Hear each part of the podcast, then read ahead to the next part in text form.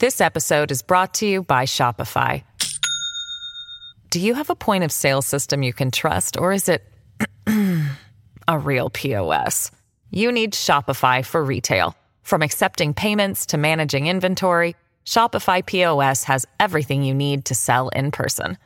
Go to shopify.com/system, all lowercase, to take your retail business to the next level today. That's shopify.com/system.上泉雄一のエーナー MBS ラジオがお送りしています。時刻6時26分になります。ここからは石田英二さんでございます。おはようございます。はい、おはようございます。よろしくお願いします。まずはこちらからです。世界で拡大するアフリカ豚熱、日本への影響は。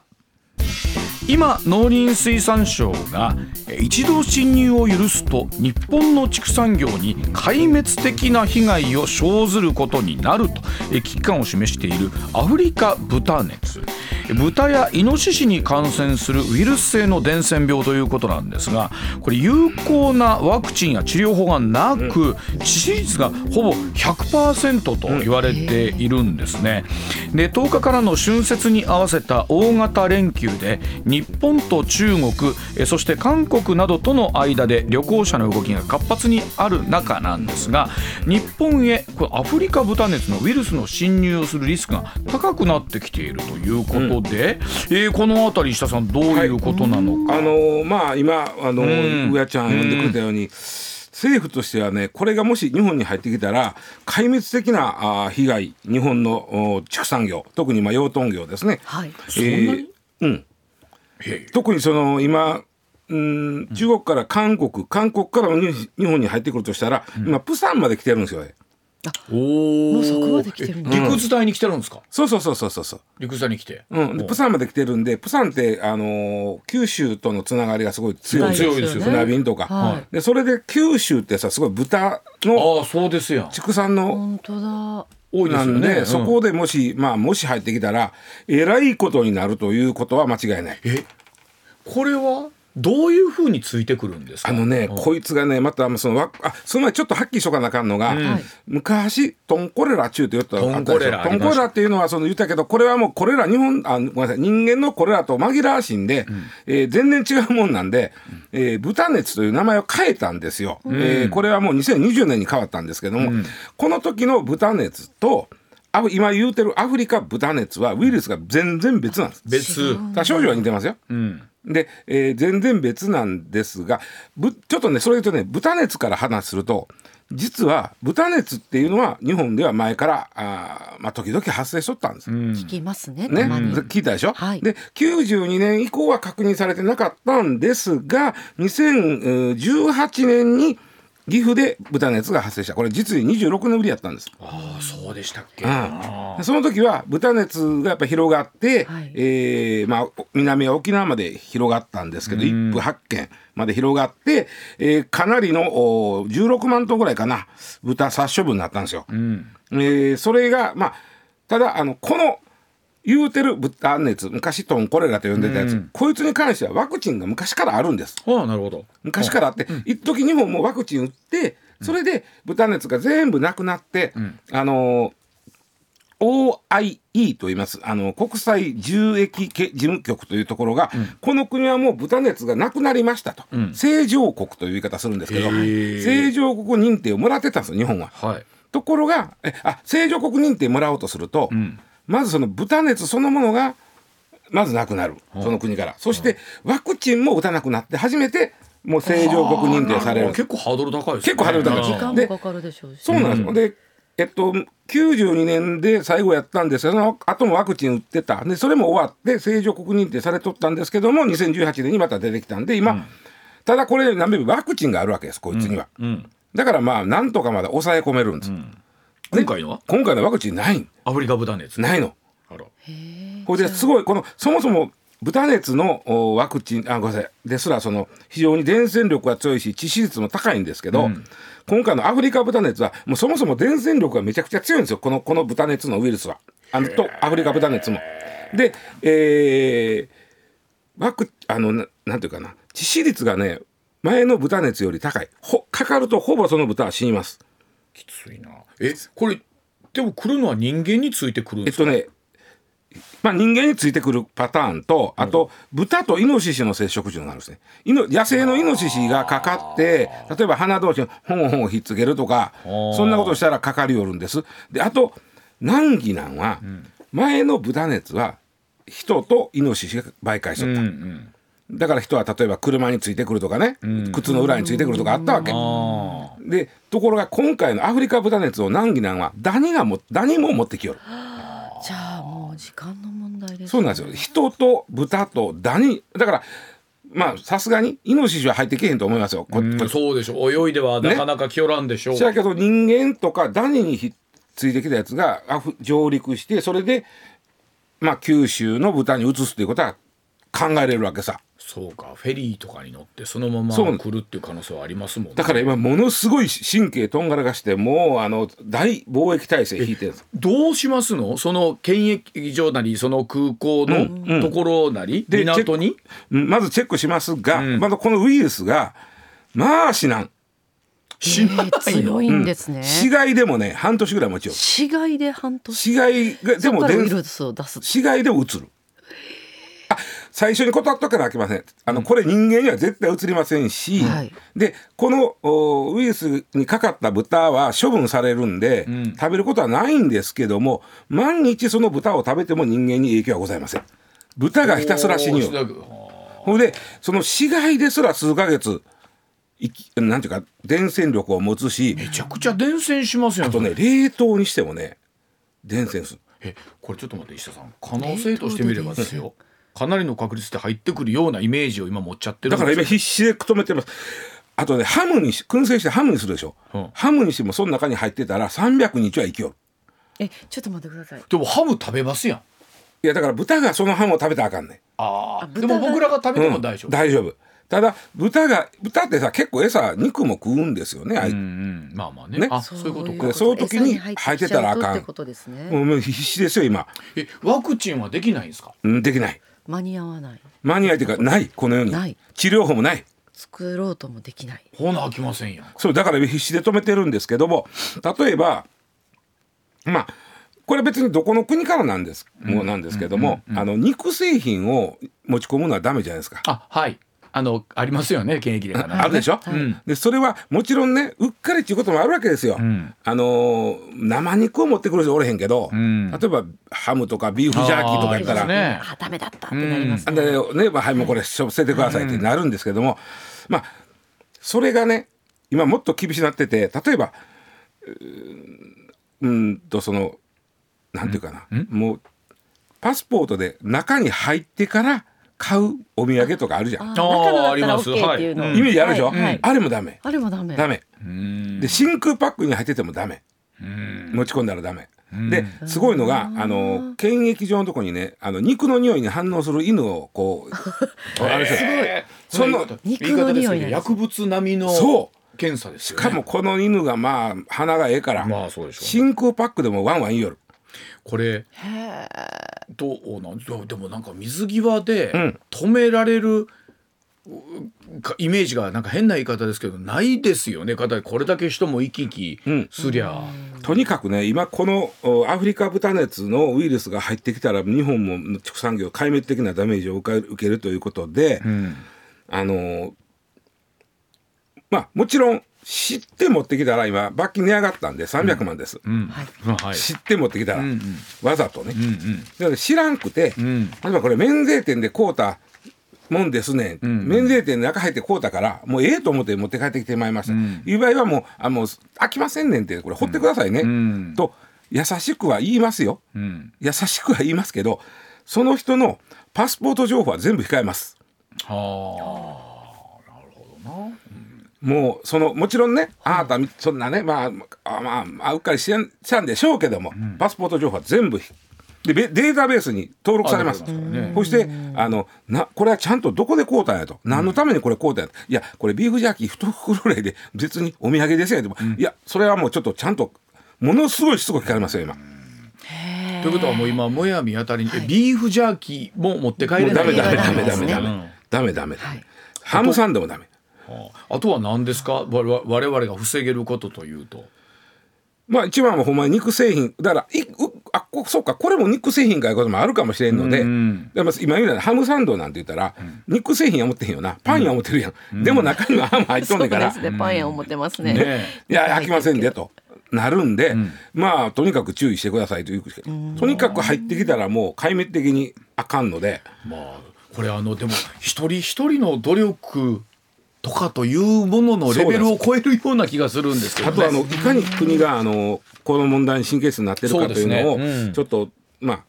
前の豚熱ね、うん、前の豚熱は例えば養豚場で発生しましたと、うん、あ、どうもこいつ豚熱のかかった豚ちゃうかっていう場合はその養豚場の豚は全部殺処分です。うわ、ね、ところが今回のアフリカ豚熱は入ってきたらなんせワクチンも治療法もなくて大騒動になるんで、うんうん、とにかく入れたらあかんと、うん、例えばある養豚場でアフリカ豚熱の疑いの豚が出ました、うん、そしたらそこから半径3キロの養豚場は全部殺処分です。半径3キロ、うん、大きいですよね、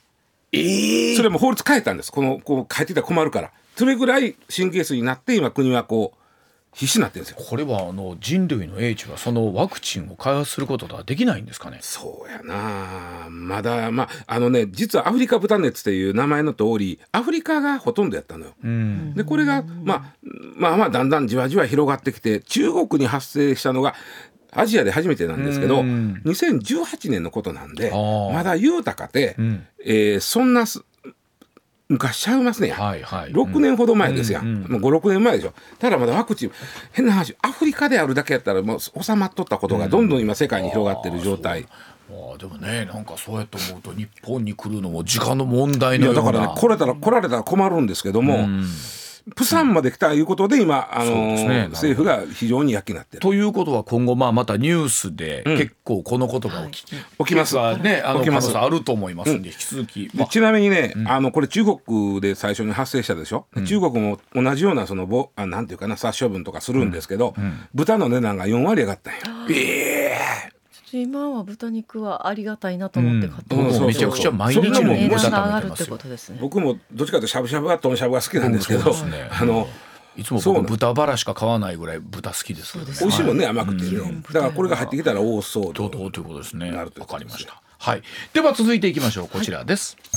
はい、時刻6時38分になります。さあ、年収1000万円以上の外国人にデジタルノマドビザ発給へでございます。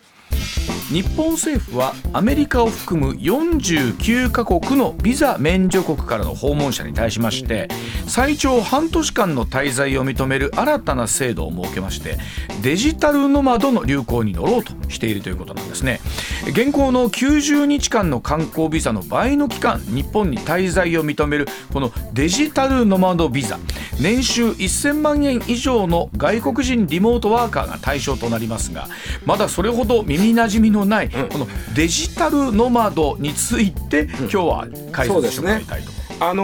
ですね、ひょっとしたら、うん、大阪とか東京とかいう都心の人たちよりも、うんうん、地方の人の方がデジタルノマドという言葉は、うん、ひょっとしたら知ってるかもしれん。ノマドという言葉も どうですか。ノマドっていうのはもともと遊牧民、遊牧民という意味で、うん、まあ、そこから派生したもともとはそのなんていうかな、リモートワークの元祖みたいなもんですわ。そうですよね、オフィスに縛られずに、行っ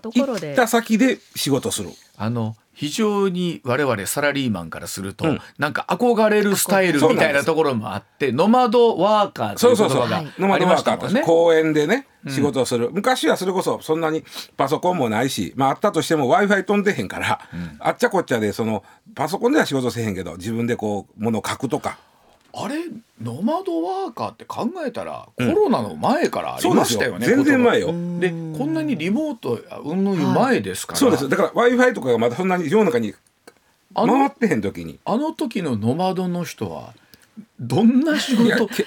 喫茶店で物を書いたりしはったんだよな、文筆業の人とか、まあ、はい、別にエッセイスト、うん、なんていうの文章を書かんでも例えば経理の仕事やったらできるわけやんか。あ、そう別に電卓ありゃなるほど、オンラインはつながってなくても、うん、パソコン1台やったらなんかできたりする、できるやんか、なんたらワープロでもできる仕事で、それで、はい、ノマドワーカーというのは結構前からあったんですよ、うん、でまあコロナがあってリモートワークがあって、うん、今こんだけそのネットが発達してますから、うん、今ネット環境とパソコンさえあればどこでも仕事ができるという人がいっぱいいてるわけ。あ、いてますね。でそういうネット環境とパソコンがあればどこでも仕事ができる人のことをデジタルノマドというんです、うんうん、デジタルに特化した人ね。そうノマドのデジタル版、うんうん、でこれはむしろリモートワークの発展版ですわな、まあ言うたらね、うん、そうですね。でこれ、まあ、例えばねインターネット関連の仕事をしつつ長期で世界を旅する人のことをポイント、世界を旅する、うんうんのことをデジタルノマドというんです。ということは別に日本に限らず、そうなんですよ。その人はヨーロッパも行きゃ、まあ、仕事で言ったらさウェブデザイナー、プログラマー、またライターもありますしシステムエンジニア、結局ね会社に属してる人もいるんですよ、うん、で本人ピンでやってる人もいます、うん、とにかくお前はこれをやれって言われてる人ですよね、うんうん、つまり別に何しようがええけど、うん、このプログラムをいついつまでにちゃんと完成させろって言われてるわけやから、うん本人は例えば場合によっては徹夜もせなあかんけど、ね、場合によっては今日はもうゆっくりさせてもらって、はいはいはい、自分のペースでやれるというのがデジタルノマド、うん、でこれがね、うん、今世界で取り合いになってんねん。どういうことですか。うちに来てその人が来るとそんな稼げるどういうメリットがあるんですか。まずね、うん、この市場からいかなあかんだけど、うん、僕グローバルに、まあ、世界中を動き回ってるデジタルノマドっていうのは、うん、今3500万人もいてんねんで。へえ、結構いますね。で案外と言うたら失礼かもしれんけどそんなに高級なとこに泊まってものすごい美味しいもの食べてという人たちではないんです、はいう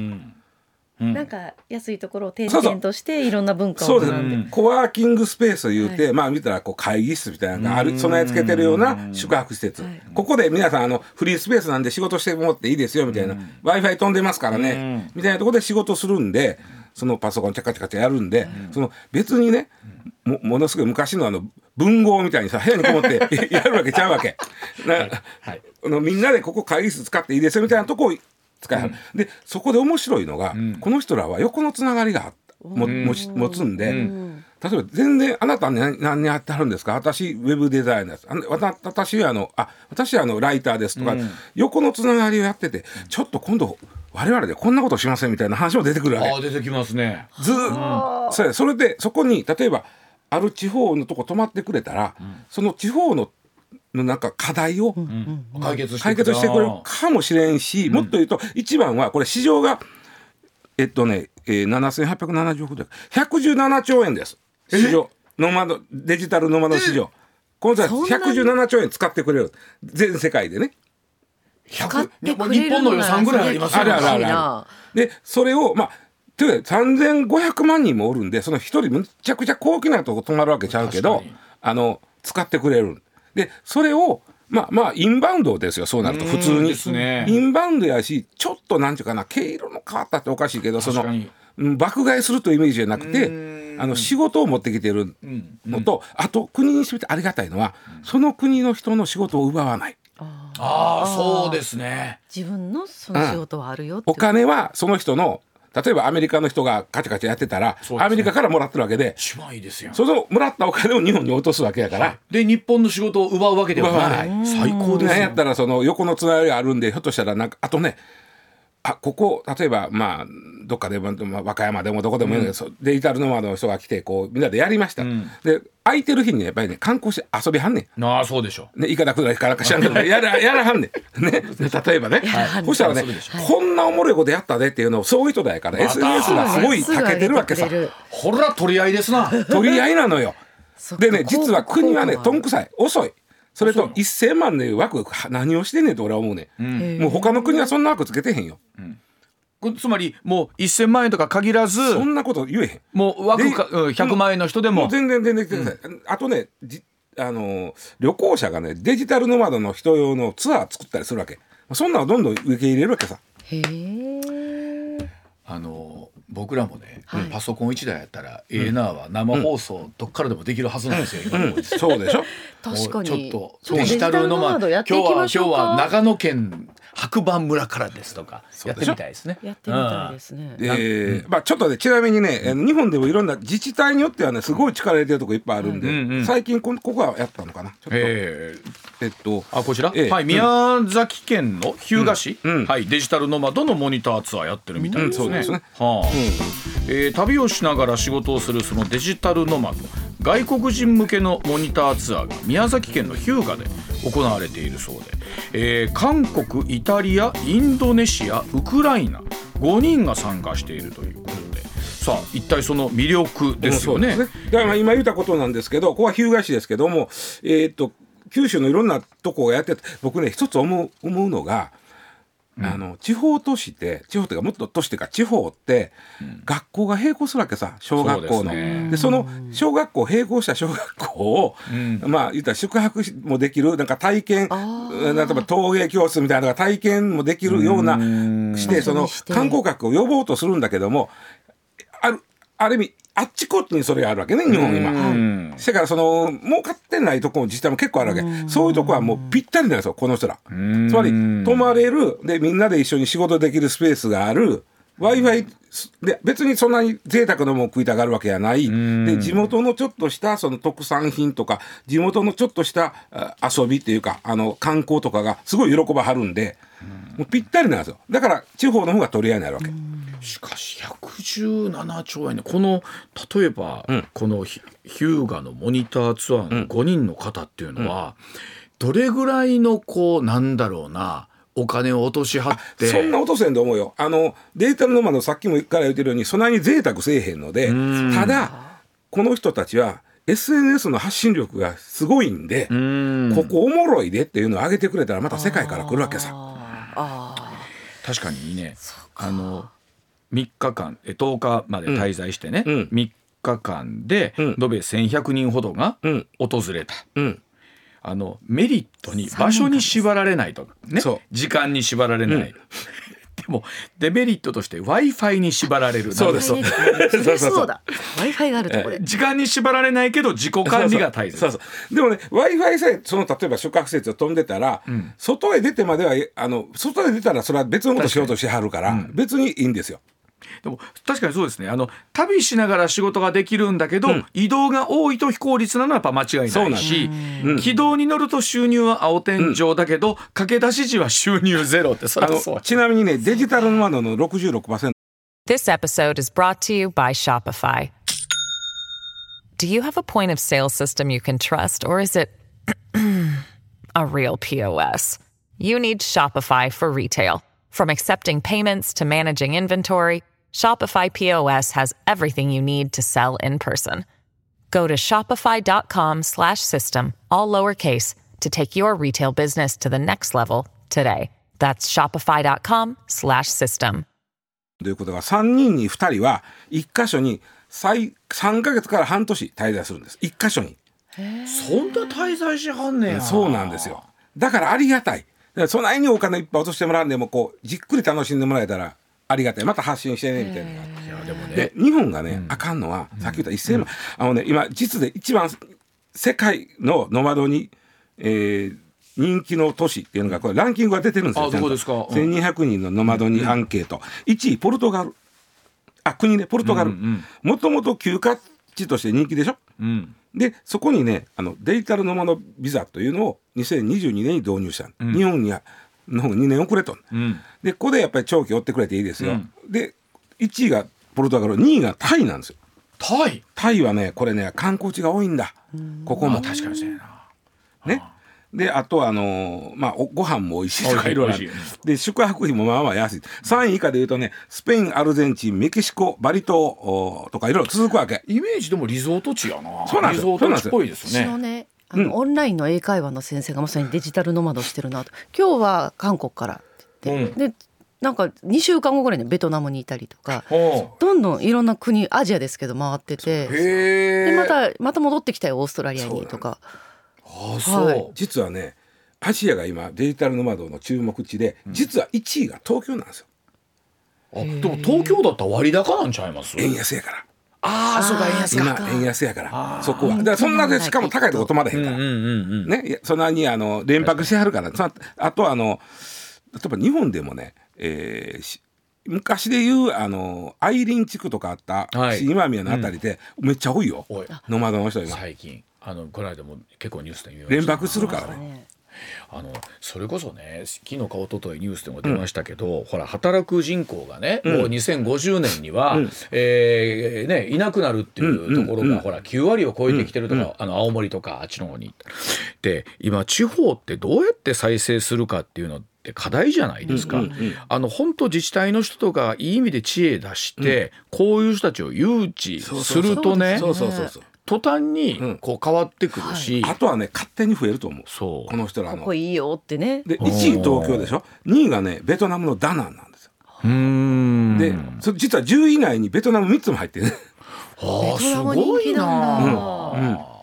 これってそれで言うと日本はそのビザの部分以外では法律的な規制みたいなのってのは特にどうなんですかね、うん、まああんまないですよ。そこぐらいですか。東京はだからね、うん、なんで人気がいたら円安でしょ、うん、で文化もなかなか彼らに占めたら面白いのがいっぱいある、ねうん、あとご飯が美味しいっていうのが大きいみたいですよ。でもそれでいうと、うん、田舎っていうと失礼ですけど、うん、日本の地方だって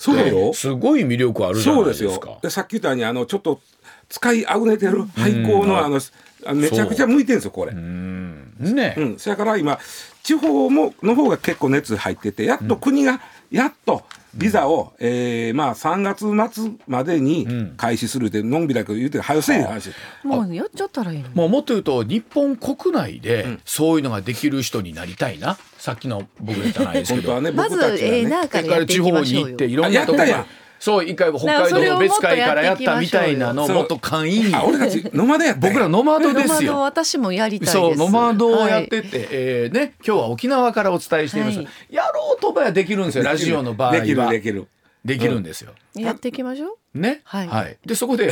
ただお金だけを落とすだけになってますけどね今のところねお金を落とす、はいお知らせ挟んでさらにニュース続けてまいります。上泉雄一のエーナー専門家スペシャル激論大阪春の陣4月20日土曜日お昼1時から大阪梅田上昇ホールで開催。出演は高橋陽一、須田慎一郎、石田英二ほか。チケットは現在販売中。詳しくは番組ホームページをご覧ください。上泉雄一のエーナー MBS ラジオがお送りしています。時刻6時58分回りました。続いてこちらです。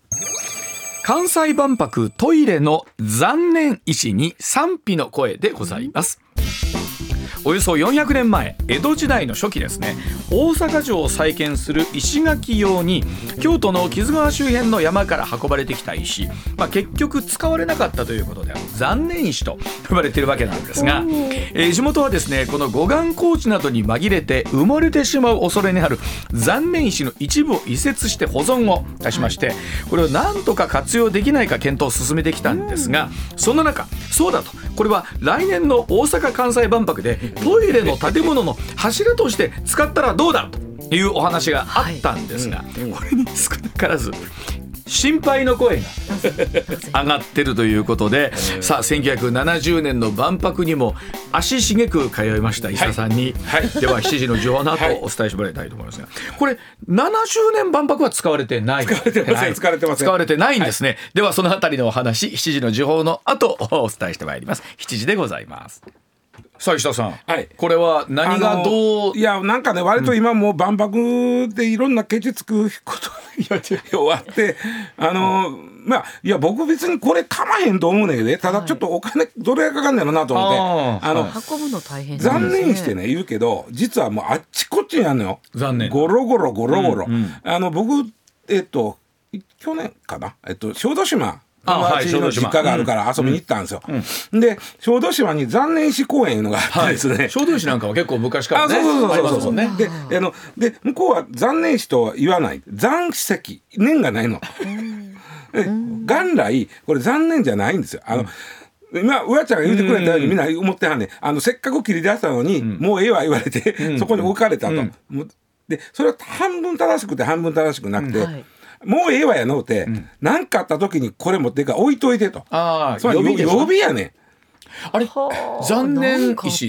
は全部刻印されてるんですか。刻印されてないけどなんかやっぱりね切り出されてるから、うん、その、まあわかるでしょうね、天然の人は明らかに違うし、そうでしょうね、なんかこう穴っぴらで開いてたりね、その持ってこようとしたから、そうですよね、うんうん、はい、でもね近くで見たらでかいですよ、どの石もどうやってあれ本当に船沈まへんかと思うね、ほんまに。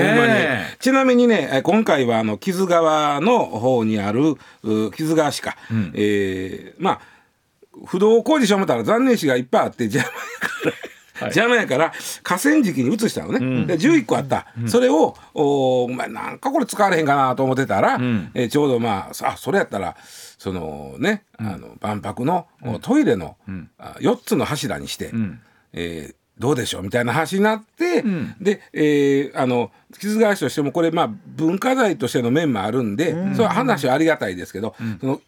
壊さんといてねと、いじらんといてそのまま使ってねと、終わったら回収するわけですか、終わったら回収する、そしてそのなんちゅうのその持っていくときに穴開けたりせんといてねと、あ結構ほんなそれややこしい、ね、今開いてるのはしゃあないけども、うん、開いてたらね、うん、その新たになんか手を加えたりせんと立てて使って、それまた終わったら返してねという、あの僕は返さなきゃいけないんですか、柱に向いてるんですか、結構向いてる、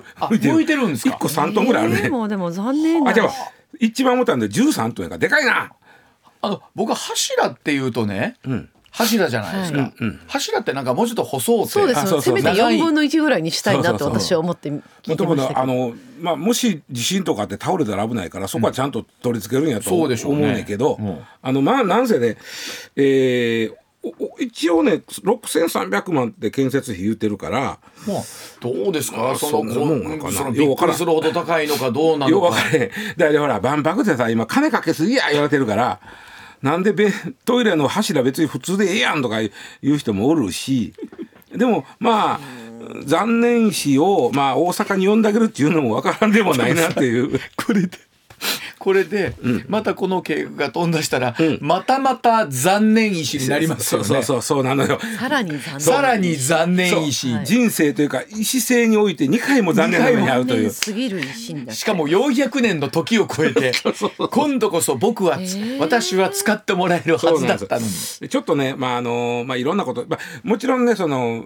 いろんな一言を言う人がおってそれぞれ分かるのよ、うん、例えば歴史の先生とかはこれはもうやっぱし文化財やし、うん、そこになんであるかと、そこになぜあるんだということも含めて歴史の証人なんだ、なるほど、うん、それを動かすというのは、うん、ちゃうでと、まあうん、それもそこになぜあるか、うん、でもまあ戻すんやからええねとかいう人と、そのいやいやもうなんせ日本中に残念石残石ってゴロゴロしてて、うん、もうベンチに使われたらいろいろしてますよと、なるほど、使われてるケースもあるんですね、使われてるケースもあるんで、うん、もう別にそんなんいやいや言うほどのこともう SDGs で有効利用していきましょうよ、うん、でね、うん、これねちょっと今それこそ残念なんが、うん、クラウドファンディングで、うん、まあ、持ってくるお金をこう募ってはるんですよ、まあ、全部でないですよ、うん、クラウドファンディングなんだ、うん、一応目標300万円やから、はい、6300万のうちの300万やから、まあ、そうですね、それでも一応クラウドファンディングで、まあ、集めてお金出してくれはった人はそうなんかイベントね、そういうなんかやったみたいな完成したみたいなまた残念石のかけらでももらえるかな思ったらそうじゃない、かけらもダメなんです、切ったらあかんみたいなダメなんです、でこれが、ね、写真撮るぐらいやと思います。ところがね昨日見たんですよサイト行って、うん、そしたら昨日の時点であと5日やったんですね、うん、募集期間がクラウドファンディングのそうで300万円だけど昨日の時点で83万6千円しか集まってたなかなかここも辛いもんがあるぞ。このラジオ聞いてね、難しいな、その万博となった時にの、うん、その賛否、うん、歴史的なものを動かす賛否、うん、まあ、一方で置いといてもね、置いといてもベンチにはなるけどもお尻ちべたいみたいなねで切り出したらいかんというのもそうだね、切り出してそこにあるから、うん、穴開けたらあかん、穴開けたらあかんというのも穴はもうあそうか、でもこれ難しいね、石ってほっといたらただの石やしねただまあ四角ね一応柱にはなりやすいわ、うん、そうですね、石垣になるようですからね、四角いこれ万博とかじゃなかったら、こうは言われなかったのかな、あとトイレなかったらこんなに言われんなんかもしれんっていうのちょっと思ったりもするんだけど、でもこれだけをねガサッとタレ持ってって、うん、400年前の歴史遺産ですよこんな石がありますね言うたらそれはありがたく拝む人もおるかもしれませんよね、うん、だってそこにあったかて誰もみんなそこまで見に行こうともしない、ね、そうでしょ。不動の工事に邪魔やでからに持ってこられたらいいしやねんから、せめて脚光を浴びるようにもうエントランスにポンと1個だけ置いてもらうとか、うん、あとはねお金はあんまりね、うん、できたかけなくないはそれだけは思うでしょうけどね。運ぶだけのお金にしてもらって、もっと言うと日本中にあるその残念石の活用というのは、今回一番良かったのは、うん、日本中にこの残石があるということを見れば分かったそれで知ったっていう人多いと思いますはい、皆さんはいかがでしょうかというところですねはい、では後半戦も石田さんとともにお伝えしてまいります、はい、時刻7時7分になります。この時間のニュースまとめてお伝えいたしましょう。 MBS ニュースです。メガネのアイガンがお送りします。上泉雄一のエーナー MBS ラジオがお送りしています。取れたてピックアップニュース、こだわりの朝どれニュースをご紹介、はい、まずは政治の話題からです、はい、自民党は13日派閥の政治資金問題をめぐり党所属の国会議員ら384人を対象にしたアンケート結果を公表しました、はい、2018年から2022年に政治資金収支報告書への不記載があったのは現職82人選挙区支部長3人の合計85人、はい、総額はおよそ5億8000万円、うん、最も多かったのは二階俊博元幹事長の3526万円でした、うん、立憲民主党など野党は自民党の調査では真相究明は望めないとして衆院政治倫理審査会の開催を田中和則会長に申し入れました。昨日政治アナリストの青山和弘さんにもお話を伺いましたが、はい、ここからあとは本当に野党がどういった形でこれを、ね、詰めていくのかっていう話と、それから我々世論がですね、どんな風にそれを後押しするのか、このままうやむやってなってしまうのが一番あかんことやなと思いますもんね、うん、続いての話題はこちらです。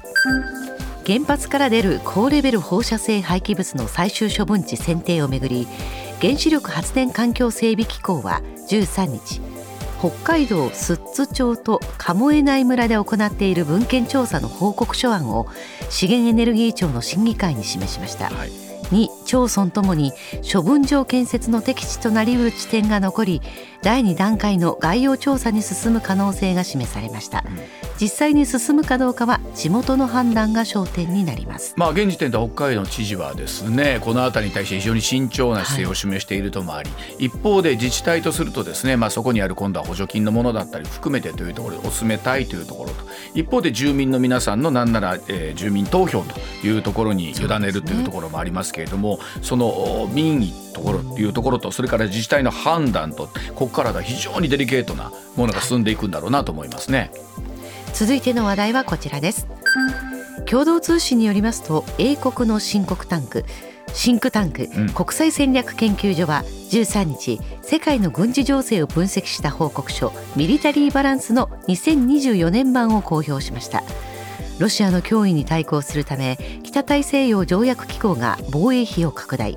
2023年の世界の防衛費は前年比 9% 増のおよそ2兆2000億ドルに上り、過去最高を記録しました。やはりいかにこの2022年から3年にかけてというところが世界の情勢が不安定だったかっていうのをこの数字を見てもよく分かりますし、はい、一方でこの数字っていうのが今後じゃあ縮小することってあるのかなということも感じますよね、はい、続いては国内の話題です。子ども家庭庁は13日企業の従業員向けのベビーシッター割引券について2024年度はおよそ70万枚発行すると発表しました。当初39万枚を予定していた2023年度の 1.8 倍に増やし、仕事と子育ての両立を後押しする方針です。これ企業向けということですから、松川さんこれ、働く皆さんからしてみると、はい、この70万枚という数字をどう見るかということなんでしょうけどもね、はい、ありがたいですけれども、はい、それがみんなちゃんとみんなが使えてるかっていうところもですよね。でしょうね、はいはい、続いてはこちらです。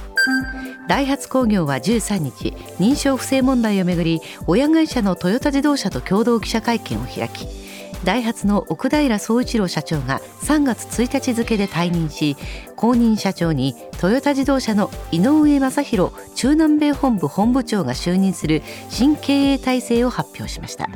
トヨタの佐藤浩二社長は会見で、不正の背景となった現場の負担を軽減するため、トヨタグループの中でダイハツを軽自動車を軸とする会社と位置づけ、海外事業を見直す方針を示しました。本当に抜本的な改革というところになってくるんでしょうね。本当にいつもお伝えしてますが、この自動車だけは周りで関わっている方多いですから、一刻も早くしっかりとした経営体制で新しいスタートをどうやって切っていけるかというところでしょうね。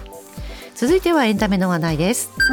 初の4大ドームツアー、ザ・ラプソディツアーのため来日中のイギリスのロックバンドクイーンプラスアダム・ランバートが13日初の東京ドーム公演を行いました、異様なほどの熱気に包まれる中、1985年のチャリティーコンサートライブエイドで放ったレディオガガで幕開け、ボーカルのアダム・ランバートが東京ロックンロールしようぜと話すと、45,000人が大歓声で呼応しました。先日京セラドーム大阪でもライブありまして、最後と言われているわけなんですが、この45,000人の平均年齢はどれぐらいかなと思いながらなんですけれども、皆さんが多分青春時代に戻ったんでしょうな、最後の話題はこちらです。3連休明けの13日の東京株式市場、日経平均株価は1000円以上値上がりし、一時38,000円台をつけました。取引時間中に38,000円台になるのは1990年1月以来およそ34年ぶりとなります。終値は全週末終値比1,066円55銭高の 37,963 円97銭でした。日経平均の上げ幅は今年最大で、3営業日連続でバブル景気以来の高値を更新しました。為替を見てみてもまだ海外で150円つけてきてるところありますし、今日どんな風になっていくのかということなんですが、いよいよバブル最高値の 38,900 円が見えてくるという展開になってきてますよね、ちょっと過熱してるのかなという。ここで番組からのお知らせです。4月20日土曜日に番組のイベントをやります。タイトルは上泉雄一のエーナー専門家スペシャル激論大阪春の陣。出演は数量政策学者高橋洋一さん、ジャーナリスト須田慎一郎さん、 MBS ラジオニュース解説石田英二さん、そして私上泉雄一、西村麻子アナウンサーも登場します。政治経済外交安全保障など注目のニュースを皆様の目の前で高橋さん、須田さん、石田さんにズバッと切っていただく生討論イベントです。チケットはローソンチケットで現在先行販売中です。観覧チケットは3,700円、配信チケットは2,000円です。場所は大阪工業大学梅田キャンパス OIT 梅田タワー上昇ホールです。大阪メトロ梅田駅や JR 大阪駅からは歩いて5分です。詳しくは番組の公式ツイッターをご覧ください。 MBS アナウンサーの松井愛です。アラフィフアナウンサーが少し込み入った話しちゃってます。誰とどんな話をしよっかな、ついつい言い過ぎちゃうかも。アラフィフアナウンサー松井愛の少し愛して込み入った話は毎週土曜日正午に更新、聞いてね。フォローも絶対してね。